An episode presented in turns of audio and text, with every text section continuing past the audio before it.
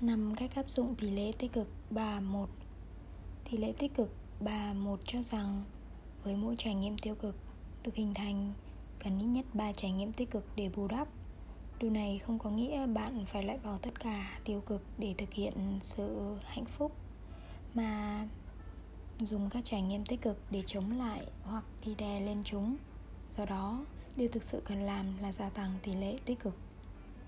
Thứ nhất, luyện tập tự nhận thức bằng cách theo dõi và phân tích tâm trạng của mình mỗi ngày. Bạn có thể kịp thời nhận ra suy nghĩ của mình đang chạy theo hướng nào. Nhờ đó, bạn sẽ dễ chấp nhận mặt chưa tốt của mình. Bạn đối xử tốt và hiểu rõ bản thân hơn khi đối mặt với những trải nghiệm khó khăn và cảm xúc tiêu cực tiếp theo. Thứ hai, lên kế hoạch trước cho một ngày.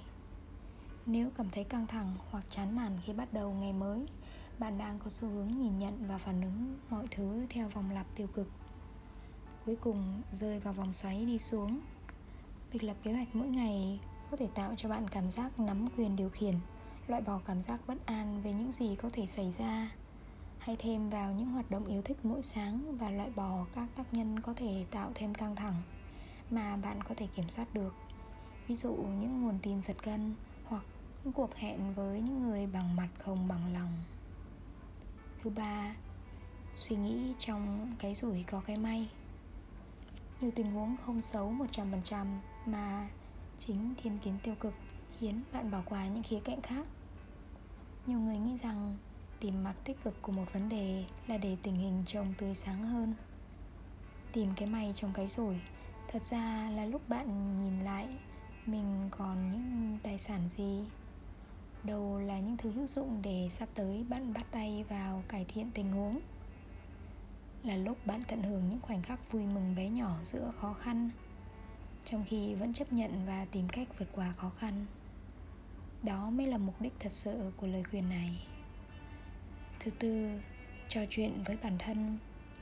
Self talk là những gì bạn đối thoại với chính bản thân, ảnh hưởng bởi tâm trí và phản ánh niềm tin, ý tưởng lẫn nghi vấn của bạn. Cách này có thể mang lại cho bạn động lực, can đảm, tự tin và cũng có thể phá hủy toàn bộ những điều trên nếu thực hiện sai. Thứ năm, dự trữ niềm vui. Thực hiện một hành động cụ thể để mang lại niềm vui thì luôn dễ dàng hơn tự hình thành suy nghĩ tích cực. Vì thế đây thường là cách chúng ta thực hiện mỗi khi cảm thấy tinh thần trùng xuống. Có bốn kiểu nhâm nhi niềm vui phổ biến nhất. Như hưởng thụ, đi kèm các cảm xúc thích thú, như được tắm nước ấm sau khi tập gym, đáp chân đọc sách lúc trời xe lạnh. Kinh ngạc, đi kèm thán phục, như khi ngắm nhìn núi non hùng vĩ hoặc hoàng hôn lãng mạn. Đắm mình đi kèm tự hào là cảm giác thành tựu khi hoàn thành điều gì đó hoặc khi được khen ngợi. Tri ân, đi kèm biết ơn. Có thể là với những điều đang có, may mắn đã được gặp hoặc những người giúp mình.